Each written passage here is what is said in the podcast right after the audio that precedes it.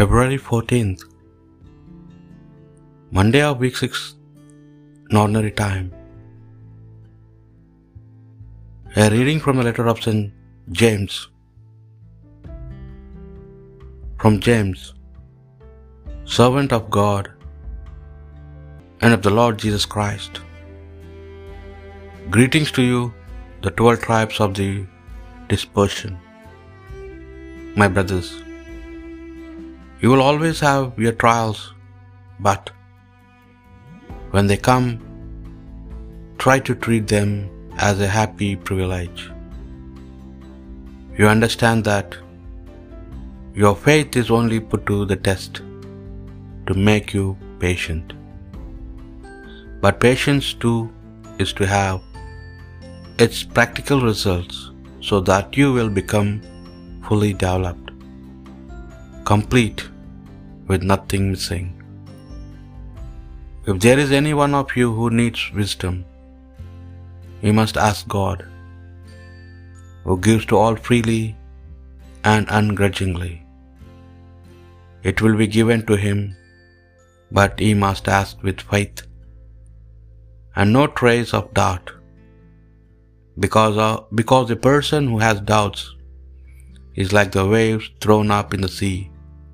When the wind drives that sort of person in two minds, wavering between going different ways, must not ex- expect that the Lord will give him anything.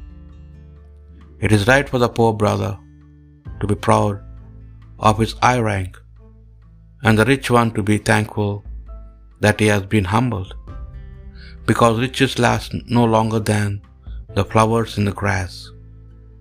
The scorching sun comes up, and the grass withers, the flower falls. What looks so beautiful now disappears. It is the same with the rich man. His business goes on, he himself perishes. The word of the Lord. Let your love come to me, and I shall live. Before I was afflicted, I strayed, but now I keep your word. You are God, and your, your deeds are good. Teach me your statutes. Let your love come to me, and I shall live. It was good for me to be afflicted, to learn your statutes. The law from your mouth means more to me than silver and gold. Let your love come to me, and I shall live. Lord, I know that your decrees are right, that you afflicted me justly. Let your love be ready to console me. Be your promise to your servant. Let your love come to me, and I shall live. A reading from the Holy Gospel according to St. Mark. The Pharisees came up and started a discussion with Jesus. They demanded of him a sign from heaven to test him, and with a sign that came straight from the heart, he said, Why does this generation demand a sign? I tell you solemnly, no sign shall be given to this generation. And leaving them again and re embarking, he went away to the opposite shore.